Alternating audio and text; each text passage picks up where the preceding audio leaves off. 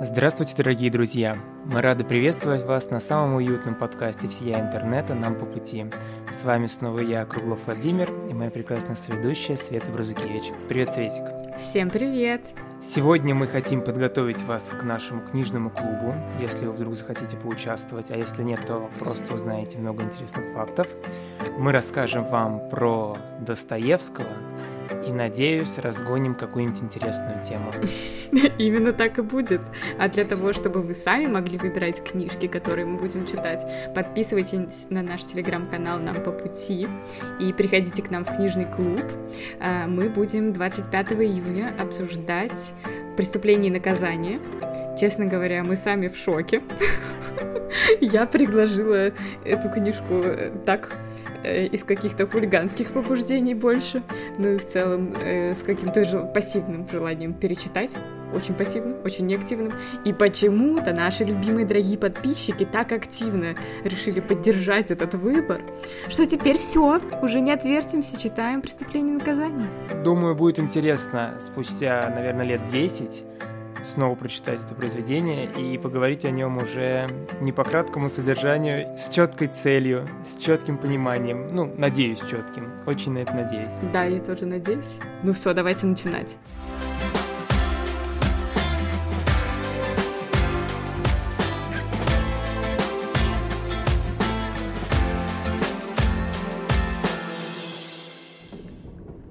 Давайте поговорим про Федора Михайловича Достоевского. Скажу честно, что из школьной программы у меня было о нем вообще ноль знаний и воспоминаний. Я помнила только вот этот портрет э, длинно-седобородый. И обязательно грустный. Очень грустный. Вообще все. У меня вообще ассоциации с Достоевским только какие-то грустные. Во-первых, от того, что мне было... Я «Преступление и наказание» так и не прочитала. Ну, то есть я прочитала в школе. Я помню первые страницы, не знаю сколько, может быть, 20 мне хватило. Потом я умерла от э, какой-то какой-то хтони и грусти. И дальше я уже всю информацию воспринимала по краткому содержанию и потому, что нам рассказывала учительница, потому что она очень подробно пересказывала всегда. Ну, то есть мы очень подробно разбирали тексты, потому что она понимала, что мы их не будем читать.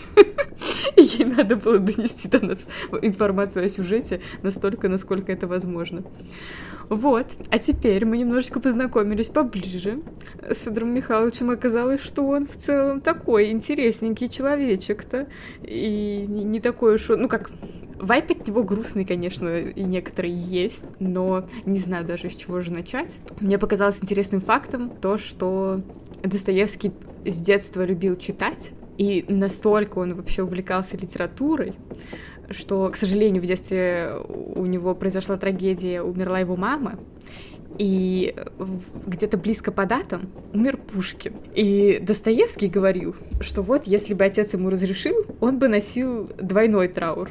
И по маме, и по Пушкину. То есть для него это были как бы сопоставимые утраты. А через пару лет умирает его отец, причем информация разнится, где-то его отец э, умер от какой-то болезни, но чаще склоняются к тому, что его убили крестьяне. Он уехал в деревню с младшими детьми, и поэтому через пару лет умирает и отец, и Достоевский остается, в общем-то, в близких отношениях только с своим братом Михаилом. Но у него много братьев и сестер. Но, насколько я понимаю, да, что самый близкий у него был Михаил, и они даже впоследствии еще делали литературный журнал. Но вообще еще как бы интересно то, насколько быстро развивалась на самом деле литературная карьера у Достоевского.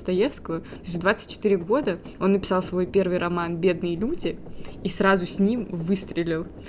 Все были от него в восторге, э, критик Белинский вообще очень сильно его хвалил, вот. Но из-за вот этого его большого первого успеха все ждали от него того, что следующие его произведения будут какие-то похожие, и дальше его уже принимали частенько не так позитивно. Да, его напечатали в журнале по знакомству в газете. И когда принесли Белинскому, а он считался самым грозным критиком, и когда ему принесли и сказали, это новый Гоголь, он сказал фразу там что-то типа «У вас каждую неделю новый Гоголь, каждый раз приносите мне, и все новый». Но он прочитал, это были бедные люди, и ему очень понравилось. Часто писали, что Достоевский зазнался даже немного, то есть он и в письмах писал, что я теперь тут Гоголь, и говорил, что прям от людей нету э, прохода, все меня любят. Ну и еще, собственно, важный и значимый факт, то, что вообще-то Достоевский был в ссылке 4 года, и потом 25 лет он насильно солдатствовал, так сказать. И все это, собственно, за то, э, э, как бы за его дружбу с Петрашевским. Вот, Петрашевский такой интересный человечек, который какой-то дворянин, у него тоже были свои крестьяне, а, и он увлекался социалистическими идеями, но в таком очень идеалистическом ключе, потому что это что там, середины 19 века, и поэтому социализм представлялся как а, какая-то такая жизнь э, в идеальном мире, в какой-то вот э, коммуне, где каждый делает, что хочет, и все у всех получается, все у всех есть. А, вот, и, собственно, Достоевский начал близко общаться с Петрашевским, и у них были какие-то, ну, такие дружеские посиделки, тоже типа книжного клуба. Они читали э, всякую э, такую социалистическим уклоном литературу, обсуждали ее, ну и, собственно, все. То есть они не собирались ничего организовывать, они даже не были какой-либо организацией. Вот, и никакую революцию они, естественно, тоже не готовили. И еще интересный факт о Петрашевском, настолько сильно он горел вот этой вот э, идеей построения такого общества, что он поставил такой эксперимент над своими крестьянами и предложил им вот построить э, специальный дворец, в котором они вот так вот будут жить, все одной коммуны, но в итоге крестьянам что-то это не очень зашло, они его сожгли. Ну, в смысле, не Петрашевского, а вот это вот их предполагаемое место обитания. Их э, приговорили всех к смерти. Их там была первая партия, которая должна была пойти на расстрел 9 человек. Выводили по трое и должны были по трое расстреливать. А Достоевский был во второй тройке. То есть перед ним первая тройка подошла уже на, не знаю, плахо, к стене, как сказать лучше. Уже когда занесли оружие, пришел человек и сказал, что дают помилование и вас просто отправляют на каторгу.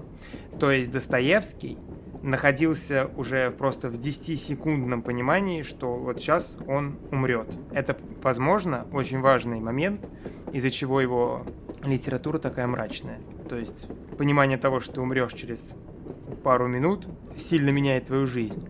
Один из них, э, кто был в этой девятке, в последующем сошел с ума, потому что это сложно пережить такое состояние. Ну, вообще, это, это ужасный опыт, и это ужасная пытка, и это все придумал Николай Первый, ну, в целом, как и арестовывали всех петрошевцев по его личной инициативе, потому что он очень боялся, как бы, ну, вот по Европе гуляли разные революционные настроения, он боялся, что а, в России тоже кто-то хочет сделать революцию, и вот отчаянно искал, кто же это может быть. А, и, собственно, да, вот так близко стоять к смерти, мне кажется, это вообще бесповоротно точно меняет личность. Но, честно говоря, ну, перед этим они 8 месяцев просидели в Петропавловской крепости в заключении, что, честно говоря, ну, тоже, знаешь, такой мощный опыт. И в целом вот мы сейчас отмечали какие-то такие вехи биографии, но и каждый из них, если честно, это какие-то такие страшные события. Ну, то есть в детстве потерять мать, потерять отца, потом еще посидеть в тюрьме. И самое главное, хорошо, его не расстреляли, но после этого он уехал на 4 года в ссылку. 4 года каторги. Это, ну, то, да, это не то, что он там сидел, кайфовал. Это сложный. Не то, чтобы в тюрьме кайфуют, но тюрьма это, да, это детский сад по сравнению с каторгой. Конечно, мы можем сказать, что, возможно, никогда бы не получились такие глубочайшие произведения, если бы человек не пережил все это, если бы он 4 года не изучал бы убийц и, кстати говоря, одного из них там обучал по единственной Библии, которая там была, чтению. Ну, то есть познать этот мир, чтобы в будущем о нем писать. У него же почти каждая книга — это скорее о пороках людей, о нарушении заповедей. Возможно, не получился бы такой Достоевский, но никому не пожелаешь. Да, точно. Ну вот отмечают как раз, что этот э, каторжный опыт, что из-за него он в своем творчестве пытался понять, откуда зло берется в людях. То есть почему люди делают то, что они делают. А, почему они совершают преступления. И, кстати, о преступлениях, что интересно, Достоевский не выдумывал преступления. То есть он брал их из криминальных хроник, все тоже как бы увлекался true crime ом. А, естественно, он потом, э, ну, как бы он придумывал персонажей, придумывал истории, но именно э, сами деяния, они были реальны. И в том числе и преступление и наказание, это тоже как бы реальная ситуация, естественно, описанная в таком метафоричном ключе, но тем не менее. Одна из очень интересных черт Достоевского — это иногда он, когда писал книгу, пытался вжиться в своего персонажа, и иногда он шел на такие вещи, как, например, подойти к своему товарищу и сказать ему, что «да вот я вчера с 13-летней развлекался», и смотреть за реакцией, то есть какая будет реакция на такое. И прикол в том, что немногие выкупали, что он это придумывал ради того, чтобы четче это прописать в книге в будущей. И некоторые люди после смерти уже очень много писали, что, например, даже его один лучший друг в переписке с, с Толстым писал, что вот меня попросили написать колонку о Достоевском, какой он прекрасный, но я не могу это сделать, потому что знаю много гадостей о нем. И вот одна из этих про его историю с десятилетней девочкой. Хотя все историки вроде как четко понимают, что это он все придумывал ради достоверности в книге. Слушай, ужас какой-то. То есть не все, не все друзья выкупали глубину его прикольчиков. А как можно это понять? Вот тебе приходит человек и как бы вот на серьезных щах рассказывает такие вещи. Ну, я бы тоже, мне кажется, первый реакция, ну, не знаю. Да я не знаю, как бы я отреагировала. Но я бы не очень хотела общаться с такими людьми, честно. Еще, конечно, интересно, что вообще-то Достоевский тот еще герой-любовник. У него такая активная вообще была личная жизнь. После ссылки, уже когда он был э, солдатом, он встретился э, с Марией Дмитриевной, своей будущей первой женой, и там была такая сложная история, потому что Мария Дмитриевна вообще-то была замужем, у нее вообще-то был ребенок, и он ходил туда к ней репетитор, э, ну типа репетиторствовать, да, э, заниматься с ребенком, и туда-сюда все завертелось. Э, и вроде как вот э, муж Марии Дмитриевны очень сильно пил и должен был вот скоро где-то умереть, но что-то не умирал. Потом они уехали, ее мужа перевели за 7 тысяч километров от этого маленького города, где они жили. И а, собственно, Достоевский выпросил себе отпуск, поехал туда к ней, и оказалось, а у нее уже все, у нее уже новый любовник. Но муж, кстати, умер. Но новый любовник уже есть. И вот она ему говорит, а что, мне зачем э, за тебя замуж выходить? Ты же просто солдат, какой мне в этом смысл? И он вернулся, как бы сделал себе чин офицера, приехал обратно, и тут она такая, ну все, тогда давай. Но любовник-то от этого никуда не делся. И буквально он присутствовал в церкви на их венчании, э, и Достоевский так сильно вцепился в свою невесту, что, он, короче, он так перенервничал, он упал там в обморок, завалил ее. Короче, ужас вообще. И вот так они втроем в целом какое-то время взаимодействовали. И потом уже тоже у него была еще любовница, когда уже у него была эта жена. Короче, ух, вообще человечек какой интересный. Думаю, стоит поставить точку в этой интересной истории. А, Мария Дмитриевна заболевает чехоткой, а Достоевский своей любовницей уезжает за границу. Ну да, такое тоже было. Но потом он вернулся, ему было очень стыдно.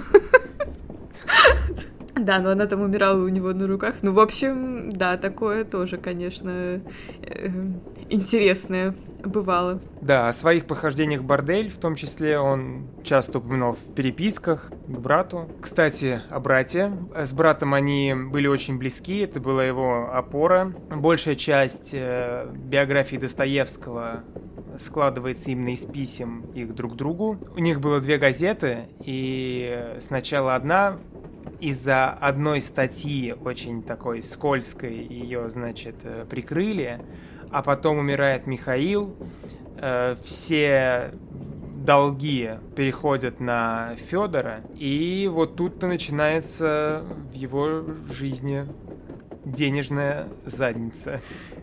Э, многие знают, что Достоевский был очень беден почти до конца своей жизни. И вот этот случай тому виной. Ну и, конечно же, азартные игры. Таевский сливал в азартных играх все, что мог, вплоть до там, пальто, обручальное, обручальные кольца. Он закладывал свое кольцо, я находил разные цифры, но от 8 до 10 раз он закладывал свои, свое кольцо обручальное. Ну и вообще все, все, все деньги, что у него были, он проигрывал, он 10 лет вот, жил вот так, отдавая все, что есть, на эту удачу. Э, через что-то лет 12, по-моему, он пишет из какой-то э, поездки своей жене, что второй жене уже, что я поборол, больше я этим заниматься не буду.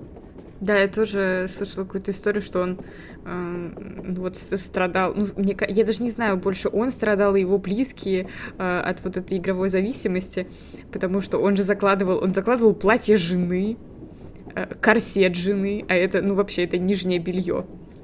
То есть настолько, как бы у нее летом э, осталось только одно шерстяное платье летом из-за того, что он все заложил. В общем, да, и а, она как-то, она в дневниках писала, что вот однажды просто ему приснился какой-то сон, и он просто решил, что он перестает играть.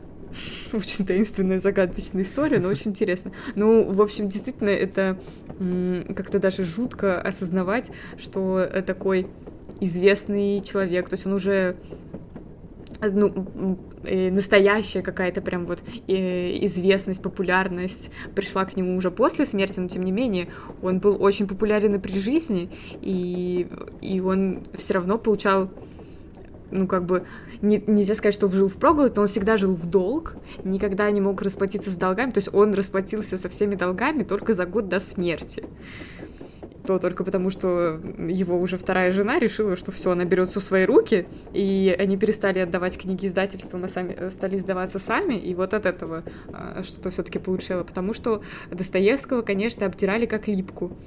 То есть, поскольку все знали о том, что ему нужны деньги срочно, а, всегда, и он готов э, работать за любые деньги он согласен на любой гонорар, ему а, как бы ему предлагали сразу, но сильно меньше. И получается, что э, он получал, например, в 3-5 раз меньше, чем Тургенев, с которым они были вот э, современниками, и примерно они были на одном, так сказать, уровне э, известности и признанности грустная ситуация. Ну и тем более, сколько людей должен был содержать Достоевский. То есть это вся семья своего брата покойного, потому что, собственно, да, вот как его покойный брат оставил не только долги, но еще четырех детей, жену и любовницу, которых надо было содержать.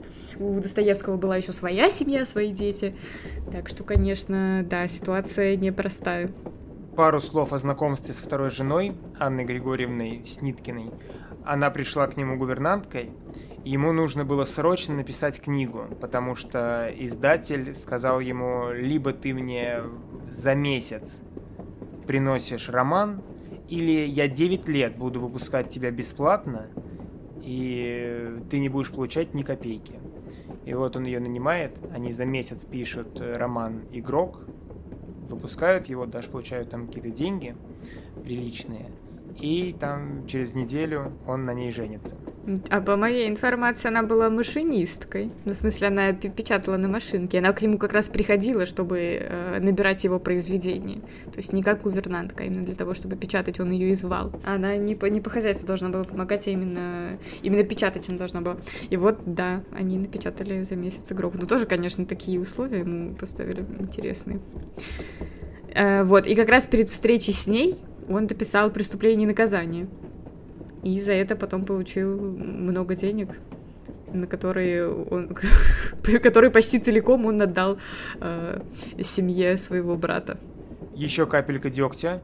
Э, он был сложным человеком, и есть четкий факт, что своей второй жене он запрещал одеваться хотя бы хоть капельку вульгарно, запрещал улыбаться мужчинам другим, ну и вообще держал в очень-очень железных рукавицах. И если первая жена успела там слегка обмолвиться где-то в переписках, что Достоевский не самый лучший муж, честно говоря, то вторая была скорее его такой какой-то фанаткой невероятной.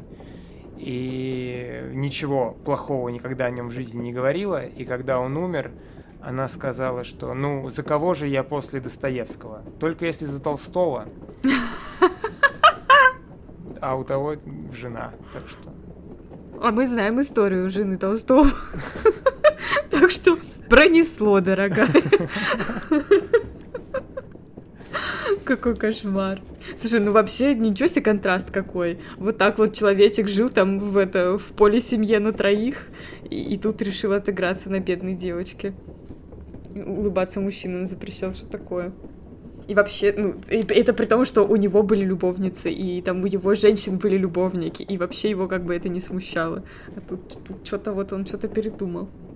Ну, как говорят, судит по себе, когда человек слишком ревнив, он просто понимает, на что сам способен, и поэтому перекладывает на других, как говорят некоторые. Ну, может быть и так. Но опять же, ему-то это не мешало никак. Короче, странно. Ну, уже что уж. Зарабатывать он начал только за 10 лет до смерти. Ну, в смысле, зарабатывать нормально, так что можно было жить, а не еле-еле жить потому что всю свою жизнь он просто, он никогда не скатывался совсем уж в полное нищенство, но всегда останавливался где-то прям на абсолютной грани.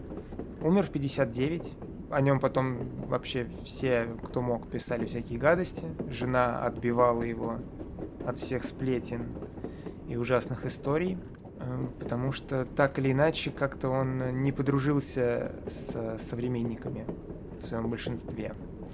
Ну, вообще, мне кажется, с ним, наверное, было сложновато общаться, потому что он такой человек очень экспрессивный, эмоциональный, и вообще-то он страдал от эпилепсии, то есть у него регулярно были эпилептические припадки еще с детства.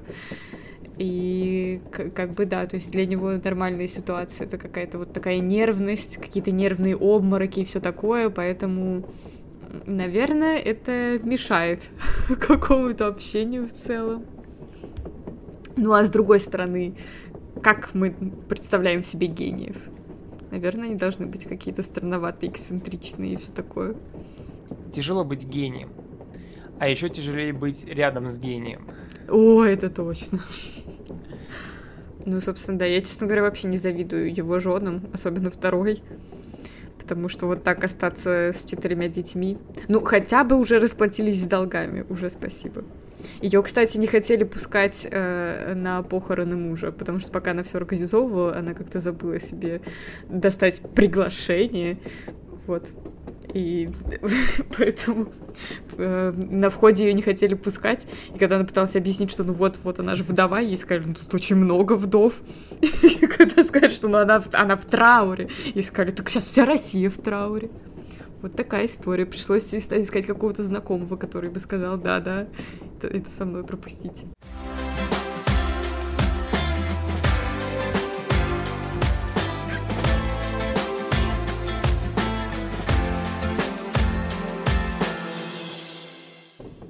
Хочу с тобой поговорить про то, когда нужно читать всю эту российскую классику. Наша классика отличается тем, что в ней сплошняком практически одни слезы, горе, убийства, трауры. И я помню, помню себя э, школьником. Категорически не хотел в этом никаким образом участвовать, об этом читать. Мне было абсолютно непонятно. И поэтому я помню, что говорила моя ученица по литературе. Она говорила, что мы заставляем вас все это читать, потому что есть большая вероятность, что вы уйдете из школы, и книжку больше в руки в жизни не возьмете. А если вы хотя бы здесь прочитаете Достоевского, Толстого и других, то ну хотя бы какой-то багаж знания, хотя бы вот этих вот э, китов России вы будете знать. Вот. Э, тогда я подумал, что а может и правда, но сейчас мне больше кажется, что в школе правильнее приучить детей к чтению. То есть, э, чтобы э, книга жила дома у человека, и чтобы у него была привычка к ней возвращаться, ее читать. И лучше всего это делать через легкую литературу. Ну, не прям легкую, но подростковую. Она на то и подростковая, потому что ее интересно читать подросткам. Вот. Как ты считаешь? Слушай, я с тобой абсолютно согласна, потому что все эти попытки, ой, познакомить пораньше, на всякий случай, с, с нашими великими, они заканчиваются тем, что ты потом просто не хочешь слышать ничего об этих людях, об этих произведениях, хочешь держаться от них подальше, и вот это все. То есть это грандиозная травма для всех. И на самом деле э, то, как выглядит наша программа по литературе, это такое интересное стечение обстоятельств, потому что ее же составила э, кто, по-моему, жена Сталина, что-то уже очень сильно давно, и она исходила из своих очень специфических представлений о том, э, как надо растить детей, э, что надо вкладывать к ним, в головы, и вот это все, как бы, потому что, ну, много, люди писали, было много авторов, которые писали много разных книг, и даже среди классиков тоже есть э, разные более позитивные чуваки и разные более какие-то легкие произведения. Ну, в смысле, это не вопрос легкости, просто реально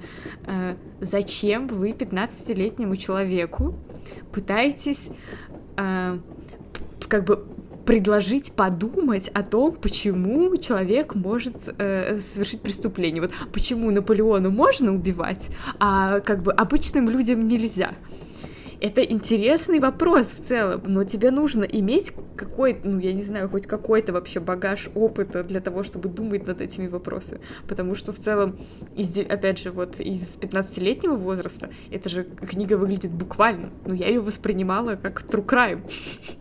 не как какие-то метафоры и э, размышления, потому что я не могла об этом поразмышлять. Я даже не уверена, что я сейчас могу, но мне как бы сейчас мне кажется интересной эта тема. Тогда мне она даже не казалась интересной. И вот этот вопрос, тварь ли я дрожащая или право имею, он у нас на уроках литературы а, подавался как какой-то, знаешь, на который есть очевидный ответ. А, ну, естественно, его нет. То есть ну, это, это бесчеловечная постановка этого вопроса.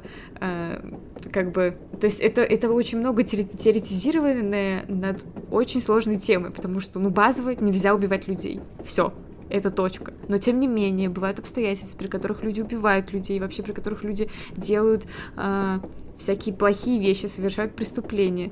И, собственно, вот Достоевский, который, человек, который прошел каторгу, который был на эшафоте, э, который 25 лет провел в солдатстве, то есть в целом жизнь вся его была такой сложный, он посмотрел и на преступников, то есть он пытался, он все пытался понять вот этот корень зла. Во сколько, кстати, я не знаю, во сколько лет написал Достоевский «Преступление и наказание», а, но это, это явно он уже был очень взрослым человеком, потому что вот в 24, если у него была первая книга, где-то после этого его посадили, то есть это же он сделал уже после того, как он отслужил 25 лет солдатом, и еще перед этим 4 года находился в ссылке насколько я понимаю. Да, давайте просто взвесим. Э, человек, у человека умирает мама, умирает отец, он заканчивает школу, высшее образование, кстати, на инженера. Он э, проходит через каторгу, находится в сантиметре просто от смерти, проходит через славу, через презрение, отрицание, э, через брак, борделе пишет произведение, и это произведение дают прочитать людям, которые ловят покемонов. Ну, в общем, есть некоторые несоответствия контексту. То есть нельзя говорить о таких философских вещах. И самое главное, я не очень понимаю, зачем. Зачем тебе с 15-летним выяснять корни зла, при том, что ты все равно, ты не придешь ни к какому выводу. То есть ты, наоборот, рассказываешь э, о человеческих пороках, о том, вот, о том, какие бывают люди, какие ужасные вещи они совершают, и как это необъяснимо, и как это в целом как будто бы неизбежно. И вот зачем? вот это я не понимаю. Я помню, это вот реально постоянное ощущение, что мне было что-то, что мне нравилось в школьной литературе, какое-то вот конечное. Я помню, что мне очень сильно понравился Айвенга, а, не помню, кто написал. Возможно, тоже я не до конца его поняла, мы читали в седьмом классе. Это такой роман э, про... веселенький в целом. Там про пьющих монахов, рыцарей и такой он вайбовый. Наверное, там тоже есть какие-то дополнительные слои, может быть, но в целом мне тогда зашло. Но вот это вот вся муть про самоубийство, потом про какие-то... Господи, э, я забыла, как называлось это произведение. По-моему, это даже не прямо книга, а какой-то рассказ. Не уверена, но, в общем, это рассказ про девочку, которую совратил э, какой-то взрослый мужчина. Она в итоге умерла, и это все подавалось э, тоже с точки зрения, что ну вообще она, конечно. Что? Хорошо, вы хотите предложить это прочитать э, 15-летним, но вы как-то объясняете, что ли, ну по-другому, я не знаю. То есть это, это все такие действительно тяжелые вещи, а, эм, от людей, которые переживали ужа ужасное. По-моему, у нас вообще все классики, они прошли через ссылки, через каторгу и через вот это все.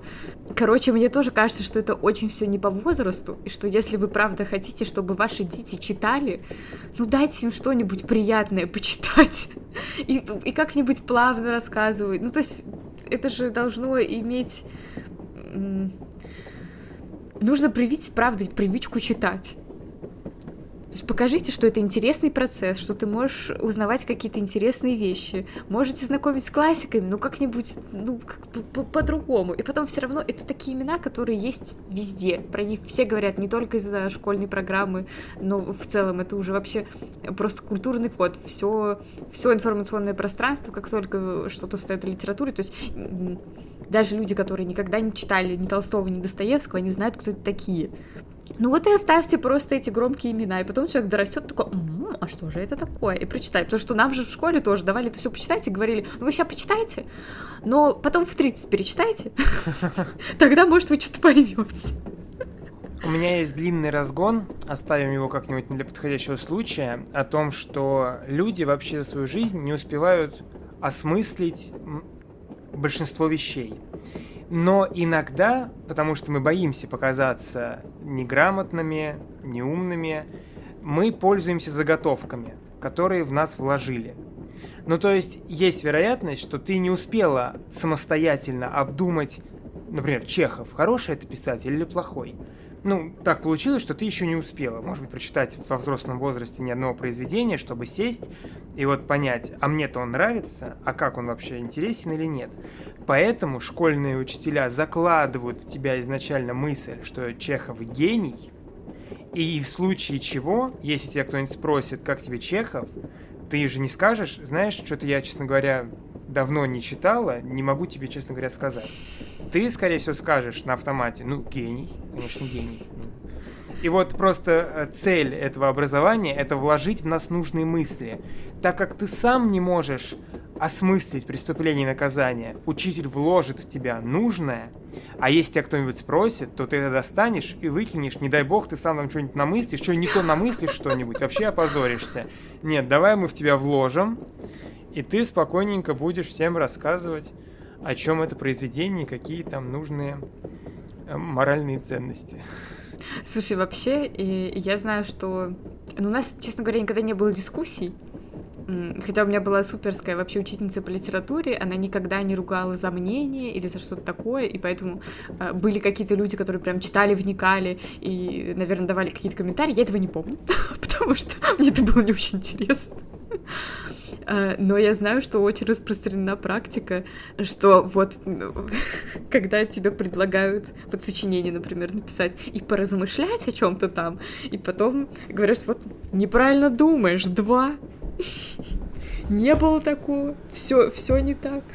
Не, ну, будем честны, эта шутка везде и всегда гуляет, но почти все и всегда говорят, что, ну, все же редко кому доставался такой учитель по литературе. У нас, например, тоже был э, учитель, который не наказал бы меня, если бы я что-нибудь перевернул бы и смог бы доказать свою позицию. Это вряд ли изменило бы ее мнение, но она бы не поставила мне двойку за то, что она расходится с э, методичками. Ну, мне не кажется, что это редкость. Э, как минимум, я регулярно вижу какие-то... Дорогие подписчики, напишите нам в комментариях. Как, как, какой у вас был учитель литературы? Вам все нравилось или у вас есть какие-то претензии? А еще знаете, что мне очень интересно, дорогие подписчики? А, есть же в каждом классе есть отличницы, а, которые всем своим видом показывали, что им это безумно нравится. Ну, наверняка у тебя в классе была девочка, которая такая... Мне очень понравилось «Преступление и наказание». Я прочитал вообще от корки до корки, так умно, так классно. Читаю дальше Достоевского всего подряд, вообще супер бомба. Она правда понимала все, что там было? Или все же нет? Потому что, ну, ну, ну, почему я-то не понимал? Ну, почему мне было это абсолютно неинтересно? Слушай, ну знаешь, на самом деле ты же не можешь оценить степень своего понимания. То есть, если ты подумал, что ты понял, это не значит, что ты понял. При этом ты можешь быть в этом абсолютно уверен, потому что у тебя не хватает мозгов понять, что ты не понял. У меня есть очень классный пример. Я не помню, кто точно. Один из режиссеров, как ты сказал, а, они посмотрели фильм «Космическую Одиссею» Кубрика, и э, значит, ему очень понравилось. Через пару лет он общался с кем-то из молодых режиссеров, спросил, как тебе космическая Одиссея? Он такой, это гениально, это просто... Он говорит, ты все понял? Он говорит, да, я вообще все понял, это безумно крутая работа. И э, этот режиссер говорит, что вот ты понял, потому что тебе очень много раз объяснили все вокруг. А оказаться на том первом показе, когда все вышли из зала и ничего не поняли, вот это другая картина. И то же самое, если вы спросите меня, о чем космическая Одиссея, я вам сейчас расскажу, могу часто об этом рассказывать, потому что я очень много прочитал и посмотрел, чтобы понять, о чем она. Если бы вы меня спросили сразу после, я бы вам сказал, ну, что-то там произошло в космосе, потом ребенок и а, вначале обезьяны, вообще прикольно. Блин. А вот еще знаешь, что я хочу сказать? Что специально для этого мы делаем наш книжный клуб. Да. Потому что очень часто, самостоятельно прочитав книгу, даже если тебе показалось, что ты все понял, потом, послушав мнение других людей, и если еще почитать какие-то вот заметочки всякие интересные, каких-то критиков интересных, можно вообще понять, что ты ничего не понял. Чем мы все время и занимаемся, друзья. Да, мы вас ждем. Мы не урок литературы, мы не будем вас ни за что осуждать, ни к чему принуждать. Вам просто, если хочется, вы прочитайте, приходите и расскажите, почему вам это понравилось или почему вам это категорически не понравилось. Очень часто бывало такое, что я шел на книжный клуб с мыслью, что это какая-то хрень, а потом послушал других, э, услышал вещи, которые я не увидел в этом произведении, и балл рос просто на глазах. Или наоборот падал. Короче говоря, у нас интересно. Да, всякое бывает. Приходите к нам, мы вас ждем. Надеюсь, вам понравился наш подкаст, этот выпуск. Э, если вы не подписаны, обязательно подпишитесь, поставьте лайк, приходите к нам в телеграм-канал, ссылка есть в описании. Э, напишите что-нибудь про Достоевского, про вашего учителя литературы, или просто залетайте в наш часик книжного клуба и читайте вместе с нами. До скорых встреч. Пока.